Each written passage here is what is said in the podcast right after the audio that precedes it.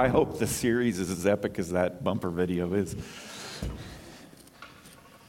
There was a, there was a man who went to his audiologist in Leeds, England, to have his hearing tested.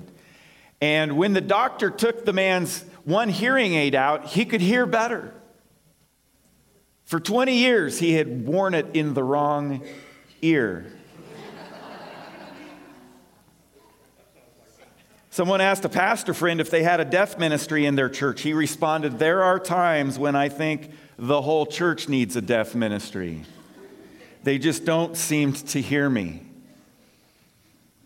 There is a difference, isn't there, between listening and actually hearing. Jesus often declared, He who has ears to hear, let him hear. It takes more than physical ears to hear the voice of God. It, it takes our hearts. It requires our heart to be responsive to, to what it is that we hear.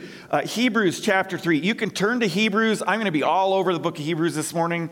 Um, we're not going to be verse to verse in the first chapter this morning. Um, I'm going to, I'm, it's just going to be what it's going to be. Um, so I, I, hope that you can follow me this morning. Hebrews 3, 7, and 8. It'll be up here on the screen. So as the Holy Spirit says, Today, if you hear his voice, do not harden your hearts as you did in the rebellion during the time of testing in the wilderness. Lots of people, pastors, uh, preachers, teachers, keep the book of Hebrews at arm's length. And I think sometimes it's because they've just They've heard it's a difficult book. Um, there are some questions surrounding the book of Hebrews, um, like who wrote it, who who was it written to, why was it written, uh, those are questions that, that many letters in the New Testament answer right within themselves the letter. The, the, the author says, This is who I am. This is who I'm writing to. Um, Corinthian, the people in Corinth, the people in Ephesus. Um, we have that information given. That isn't the case with Hebrews. And quite honestly, I think that's what's going to make part of this study as much of an adventure as it's going to be. And I'm going to view it that way. This is going to be an adventure. We're going to wrestle. I'm going to wrestle. I'm going to struggle with trying to figure out how to communicate what it is. You know, sometimes we just have to recognize that this is a difficult thing and I don't understand. I, I, don't understand this. But I do know this there are other areas in Scripture that we have black and white truth that we can then go, okay, that's true. I know that's true, 100% true. So what does that look, what does this look like in, in, uh, in light of that? Uh, and I want to encourage everyone, if you're, if you're at home online, I want to encourage you to come to church. I mean, maybe you haven't been for a while. Maybe you're sick today. I, I get it. And, and I'm thankful that you're joining us. And we hope that maybe last week we, we made a leap forward with the sound and everything. I, it was better last week. It's been like a moving goalpost. I apologize to anybody who has watched at home and finally gave up and went to another church online. Um, you know, I, we, are trying. We're, we're trying to do our best to figure it out. Uh, but, but I want to encourage you to engage in the book of Hebrews. It is rich with truth. It is rich with, theologic, with theology. Um, I want to encourage you to read its pages over and over and over again. Um, I want to encourage you to ask the Holy Spirit to illuminate the words that you're reading for you. I want to encourage you to b- buy a couple commentaries. Maybe you have one on the shelf already. Grab it, grab it off, dust it off. Um, see what that commentator has to say about the meaning of this passage or that passage. Maybe uh, you know engage in reading the footnotes and explanations in the in the sides of your Bibles that are there for you to help to help you study it. Um, maybe maybe you have a study Bible Bible, maybe you don't. If you don't, buy one. Get a good study Bible and, and, and invest some time in, in reading uh, what that author is trying to help us understand. Uh, let's wrestle with the truth of God's word together so that, so that we may all be hearers. Uh, I don't know how many teachers I've heard say, Man, I'm getting more out of this than I think the students are. It's true. It's true. When you, and, and so I want you, I want to challenge you to engage in, why don't you, why don't you prepare a sermon once a week like I do? You know, do that research paper along with me. Um, and I'm and there I guarantee you there'll be some things that we we disagree on. There'll be some things that well I understand it to be this or I understand it to be that. Well let's let's hash that through together. Let's talk about those things.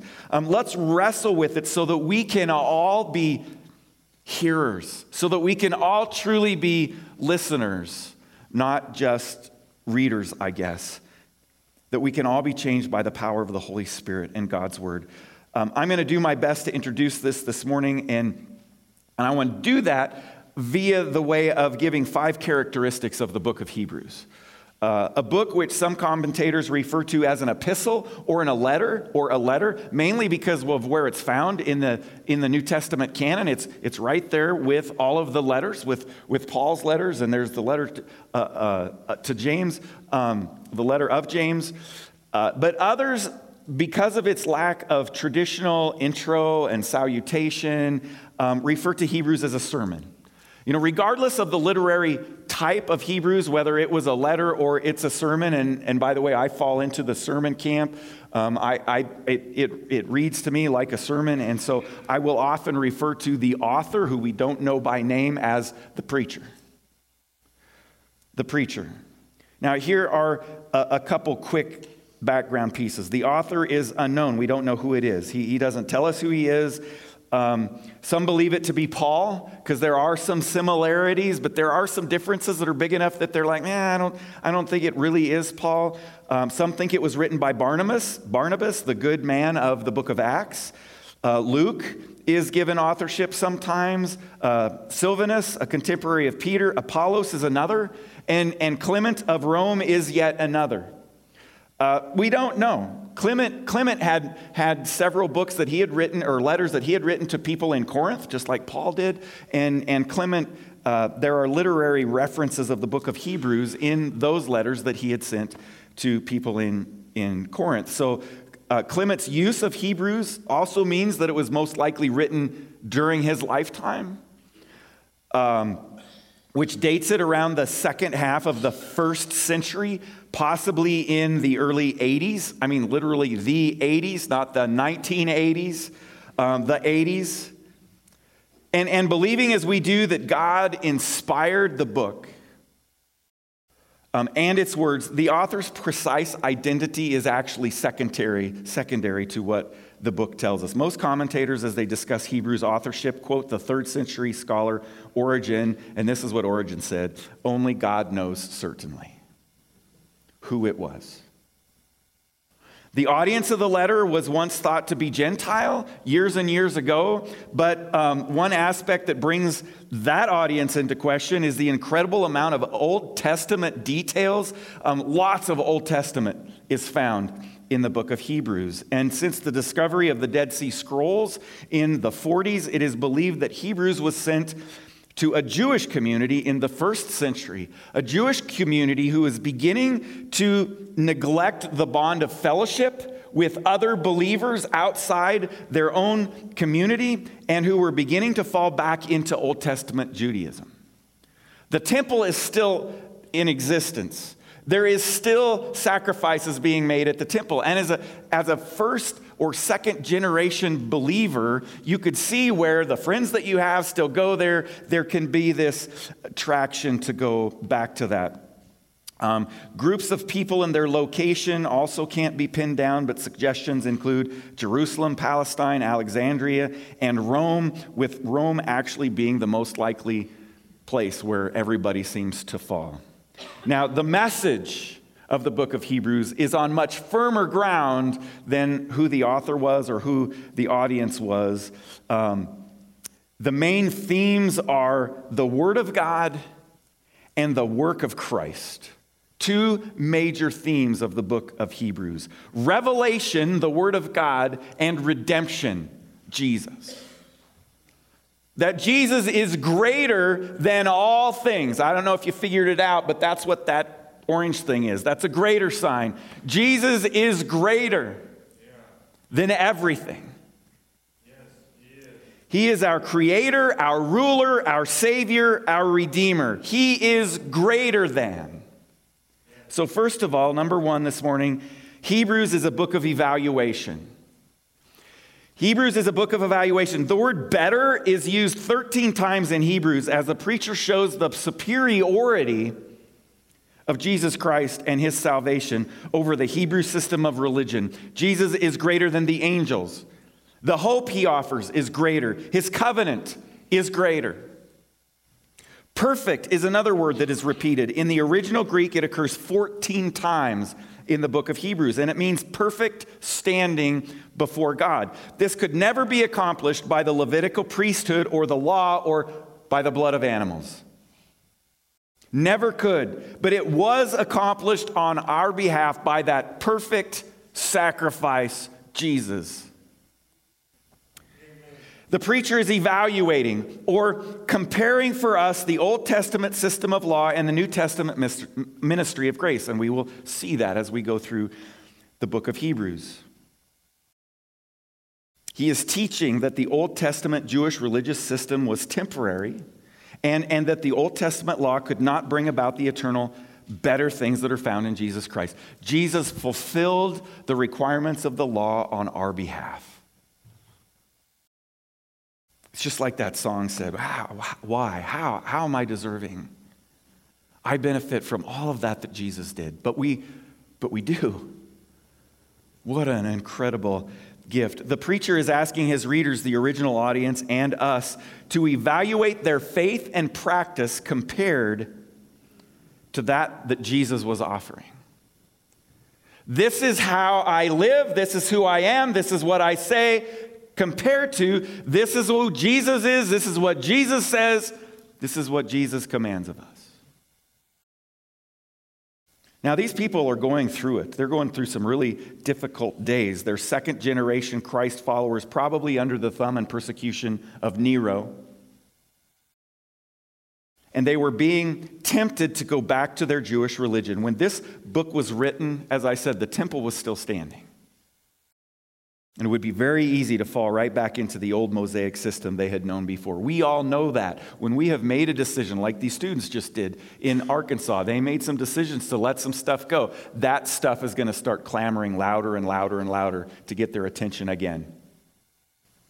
And it would be ever so easy just to step right back into whatever that is. It's true of all of us. It's true of all of us. The people that this was written to are true believers. They're not just professors. They are true believers. They have been persecuted for their faith, and their faith, they faithfully ministered to the needs of those around them who have suffered. But they're being seduced by teachers of false doctrine. And they're in danger of forgetting the true word that their first leaders, now dead, taught them. The preacher asked them, How can you go back into your former religion? Just take time to evaluate you, what you have in Jesus Christ. He is greater than anything that you will ever have under the law. We too need to evaluate what we have in Jesus Christ a king a Lord, a ruler, a Savior, a shepherd who loves us and laid down his life for us. He offers us the world, He offers us the kingdom of heaven. Eternal life, a relationship with Him right now. I think about when uh, Jesus was uh, teaching out on a hillside and, and he just laid it out there, and it was tough. And, and a lot of the people, fact, most of the people that had been following him up to that point were like, this is too, nope, can't do this. And they all walked away. And Jesus turns to those who, were, who remained, and it was his 12 disciples. And he said, Are you going to leave too? And Peter said, Where would we go? You are the Messiah. It doesn't matter how hard it is. It doesn't matter. Uh, and, and they failed and, and they succeeded as disciples. You are the Christ. That's it. That's it. The Savior of the world. Evaluation is good. Hebrews will challenge us over and over and over and over again to evaluate ourselves. Uh, the, the book of Hebrews is also a book of exhortation. Uh, exhortation. Hebrews 13, verse 22 Brothers and sisters, I urge you to bear with my word of exhortation, for in fact I have written to you quite briefly. The Greek word translated as exhortation here simply means encouragement. It means encouragement. In Romans, the same Greek word is translated as comfort. And in Second Corinthians, it is translated as consolation. The, the book of Hebrews wasn't written to strike fear in the reader's heart, but to encourage us. Hebrews 13:3 encourage one another daily. In Hebrews 6:18 we're reminded that we have strong encouragement in Christ Jesus. And this is where we must answer the usual question, and it will come up when we get to those passages. But what about those five terrible warnings in the book of Hebrews? Well, three basic words in the New Testament are translated in English as warn W A R N. And, and only one of those is found in the book of Hebrews, and in a book of Hebrews, it's translated admonished and it refers to Moses, not us. The often referred to problem passages are better understood as exhortation or encouragement passages. It doesn't minimize their seriousness. And, and if, and, but it certainly helps us grasp their purpose, which is to encourage us in our faith to encourage us to trust God, to heed His word. And, and I guess if we don't trust God, if we haven't surrendered our life to Him, uh, a warning is needed, is necessary. But throughout the book of Hebrews, we are encouraged to hold tight to our rock, Jesus Christ, to follow and hang on to the Word, the Word of God. And if we don't trust God and heed His word, we're going to find ourselves drifting from the word. It will lose priority in our life. If, if we don't listen to the word and really hear it, we will start to drift. We'll begin to neglect reading it. We'll, be, we'll neglect meditating on it and studying it. And as we drift, we will then find ourselves doubting the word. Our hearts will become hard. Faith comes by hearing, Romans says, but instead of soaking in the truth of God's word, we, we drift and our hearts will begin to doubt what we read, even argue against it, which will cause dullness toward the word. Sluggishness will become disinterested. Find every excuse not to read it we will then find ourselves not just drifting or doubting or growing dull to God's word, we will actually find ourselves despising the word of God. We will despise what we read willfully and with intention. Oh, Heavenly Father, may this never, ever happen to, to us. May we always crave the word. May it be honey May it be honey on our lips, taking in its truth and surrendering our lives to its commands. And, and when we despise, we will also begin defying the Word of God. Our attitude will become I don't care what it says, I'm not going to do it. For most people, that doesn't happen overnight, that's a process. And, and that process starts with drifting from the word. May the encouragements we hear in Hebrews cause us to pay close attention to God's word. May, may we continue to faithfully listen. Romans 10, 17, and 18 says, Consequently, faith comes from hearing the message, and the message is heard through the word about Christ. But I ask, did they not hear? Of course they did. Their voice has gone out into all the earth, their words to the ends of the, of the world. Hebrews is a book of evaluation, proving that Jesus Christ is better than anything. It is a book of encouragement, urging its readers to hear and heed the word of God, lest we regress spiritually. It is also a book of examination. I mean, of course it is, right? Isn't every book of the Bible Doesn't every book of the Bible challenge us to examine our own life? 2 Timothy 3 16 and 17. All scripture is God breathed and is useful for teaching, rebuking, correcting, and training in righteousness so that the servant of God may be thoroughly equipped for every good work. As we study through the book of Hebrews, we will all be challenged to answer the question what am I really trusting? What is my faith really in? Am I trusting the Word of God or am I trusting things of this world that, that truly are shaky and ready to fall away?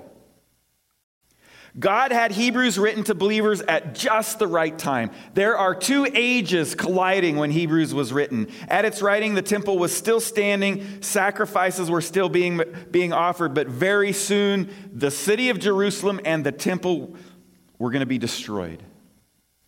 And, Jewish Christians would be scattered. He wanted his people to have their feet on a solid foundation of faith not trusting in things that would vanish. It feels like the church is kind of living in that same, same way today, doesn't it? I mean, it sure seems like there are a lot of houses of cards built out there on, on our sort of thinking and our sort of opinions and, and the way that we feel that sh- this thing should be or that, that thing should be. And, and with the writing of Hebrews in their day, God was, God was going to tear down those structures. And those structures of cards that people have built, they're going to fall. Because the truth of God's word has not changed. It is His word. And, and we need to live according to it, period. If, if I disagree with something that's in the Word of God, That's kind of my problem, isn't it? You know, the Word of God doesn't change on my attitude towards it or my opinion of it. It is truth. It is truth. May we surrender our own card houses to God's Word. God, God wants our hearts to be established with grace. 13.9. That, that word established is used eight times in Hebrews, and it means solidly grounded to stand firm on your feet. Established carries the idea of strength, reliability, confirmation, and permanence.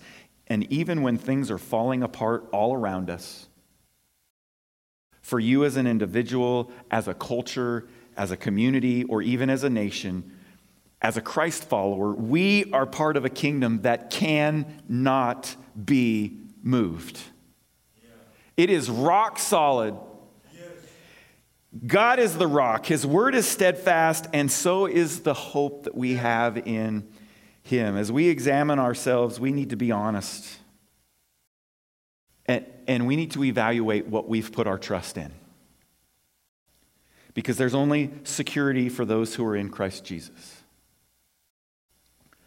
Security and salvation from sin doesn't come to those who are trying to save themselves by whatever by works or by church attendance. It doesn't come to those who have only made a lip profession. True salvation comes from Jesus Christ and Jesus Christ alone through the total surrender of everything in our life heart, mind, soul, and strength.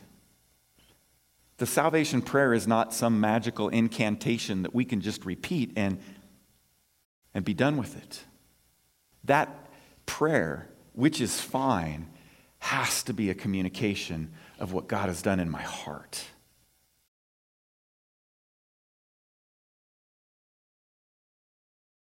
Christ saves only those who have come to God through faith in him. Hebrews 7 25. Titus 1:16 says they claim to know God, but by their actions they deny him.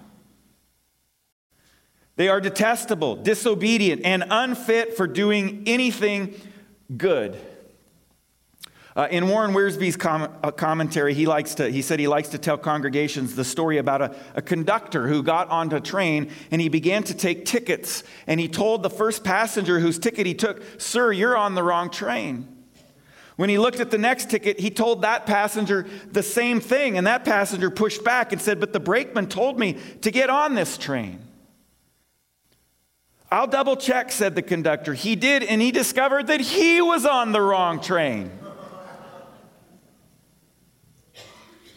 Look, I fear there are many people who have a false hate, who have a false faith, who have not really heard and heeded the word of God.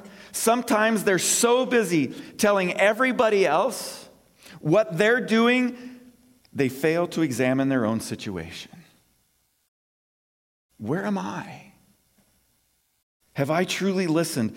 The sermon that is Hebrews does just that. It will help us discover where our faith really is and if we truly have heard it and listened to it. Evaluation, exhortation, examination in Hebrews is also a book of expectation. Hebrews focuses on what is to come, the, the future. In Hebrews 2, verse 5, and you can turn there, it'll be up here also, but uh, we're going to read from that first chapter here in a little bit. It is not to angels that he has subjected the world to come about which we are speaking. The, the, the preacher says the world to come. Ultimately, Jesus, when Jesus returns, we will reign with him in the future. Thinking about this truth should cause us to let go of the things of the world, not hold on to them tighter. All the things under the sun, we need to hold on to those things with relaxed and loose hands. Like all the great men and women listed in this sermon, we too are strangers and pilgrims on the earth. We're here but for a moment. Though, though we're living here today, we are traveling to a much different and greater place as Christ followers. Martyred missionary Jim Elliot said it best He is no fool who gives what he cannot keep to gain what he cannot lose. As followers of Christ, we have been promised a future reward. Abraham and Moses made decisions that determined those futures. Abraham obeyed God because, because he immediately went, okay, I'm, I'm looking for this place that God wants me to go. He just packed up and he moved away. Lot did just the opposite, and Lot lost a lot. Abraham obeyed God because he looked for a city. Moses forsook the treasures and pleasures of Egypt because he was looking into a future with his God. That was the same attitude that carried Jesus through the agony of the cross. Remember, Jesus, Jesus was like, God, if, if, if you could remove this cup from me, please. But not my will, yours. And, and then we read Hebrews 12, verse 2. It says, For the joy, talking about Jesus, for the joy set before him, for the joy that's coming in the future, he endured the cross, scorning its shame, and sat down at the right hand of the throne of God. Praise Jesus, he did that. It was what he saw and knew about the future. May that be true of us too. We're such a here and now people, aren't we? It's all about me in this moment and at this point in time and what I can get and how much I can get. Let's not live for what the world promises us today. Let's live for what God has promised us in the future. May we truly be strangers and pilgrims on this earth, walking by faith and not by sight evaluation, exhortation, examination, expectation, and finally, it is a book of exaltation. The first three verses of that sermon set this high and holy theme, and we will see it over and over all throughout the book. Look at that there in your Bible Hebrews 1 1 through 3. In the past, God spoke to our ancestors through the prophets at many times and in various ways. There's a point right there that tells you this was written to a Jewish audience, right? Don't know very many Gentiles that had prophets.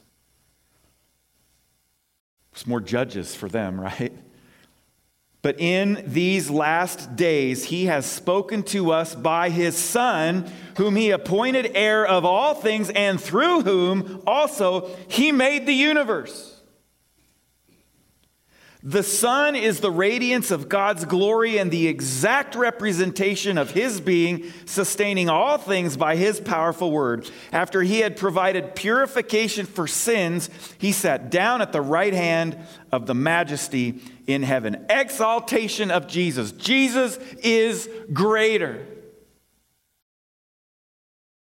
He is superior.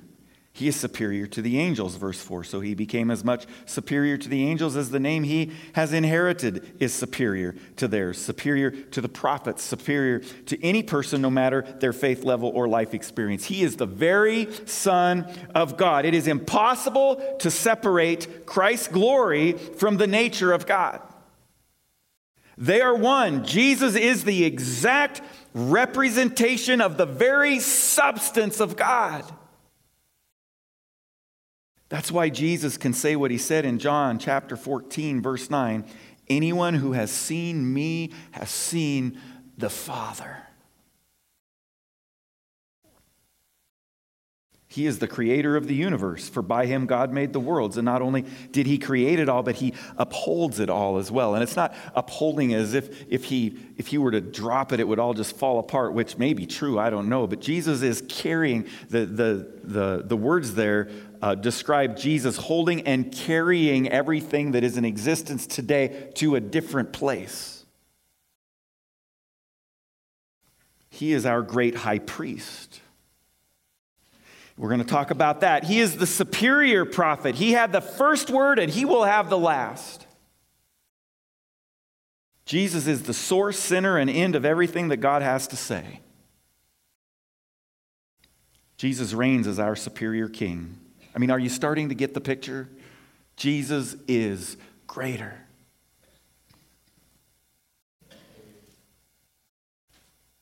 Another Warren Wiersbe quote he said, As we study Hebrews together, and may this be true of us, we must keep in mind that our purpose is not to get lost in curious doctrinal details. That will be tempting nor is our purpose to attack or defend some pet doctrine. Our purpose is to hear God speak in Jesus Christ and to heed that word. We want to echo the prayer of the Greeks in John 12 21. They came to Philip, who was from Bethsaida in Galilee, with a request Sir, we would like to see Jesus. May we come to church every Sunday morning in the next two months, looking that we might see Jesus. May we get up in the morning every day of every week and may we pray, Jesus, may I see you in my day today. Help me to see you, help me to trust you. In this chaos that is my life, Help me to see you. If our purpose is to know Christ better and exalt him more than whatever differences we may have in, in our understanding of the book will be forgotten in our worship of him. Let's pray. Lord Jesus, thank you for this day. Thank you for your love and your mercy. Thank you for what you've taught us today. Thank you for the songs that the worship team brought us truth, truth in those words.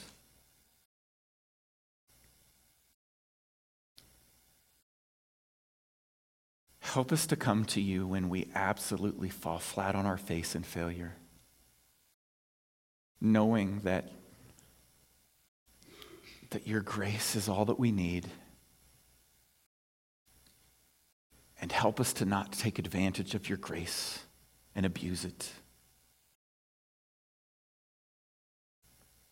To think that somehow we can live life however we want to. Father, you know what's best.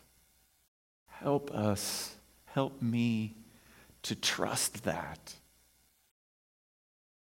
Help me to follow you faithfully. In Jesus' name, amen. Let's all stand, and I want to read these last